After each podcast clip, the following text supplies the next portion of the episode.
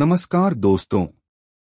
मैं आपका होस्ट फरीदकोट ज़िले के जैतो मंडी से डॉक्टर गिरीश मित्तल। मैं आप सबका स्वागत करता हूँ हमारे पॉडकास्ट शिक्षा सफ़र में। आज बात करेंगे शिक्षा पर विचार विमर्श के बारे में। शिक्षा न केवल एक व्यक्ति को ज्ञान देती है, बल्कि उसे समाज की समस्याओं के समाधान के लिए ताकत भी प्रदान करती है। शिक्षा का मुख्य उद्देश्य हमें ज्ञान देना है।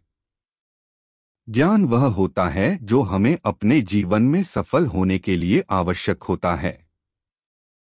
शिक्षा से हम एक अच्छी मानसिकता, संस्कार और सीखने की आदत प्राप्त करते हैं।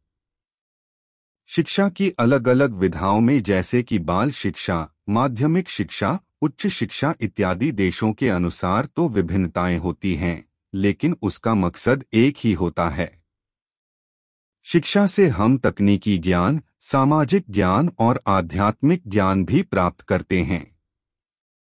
शिक्षा से हम कल्पना की शक्ति का विकास कर सकते हैं, नई विचारधारा का विकास कर सकते हैं और सबसे अहम बात यह है कि हम अपने देश और समाज के विकास में भी अहम भूमिका निभा सकते हैं।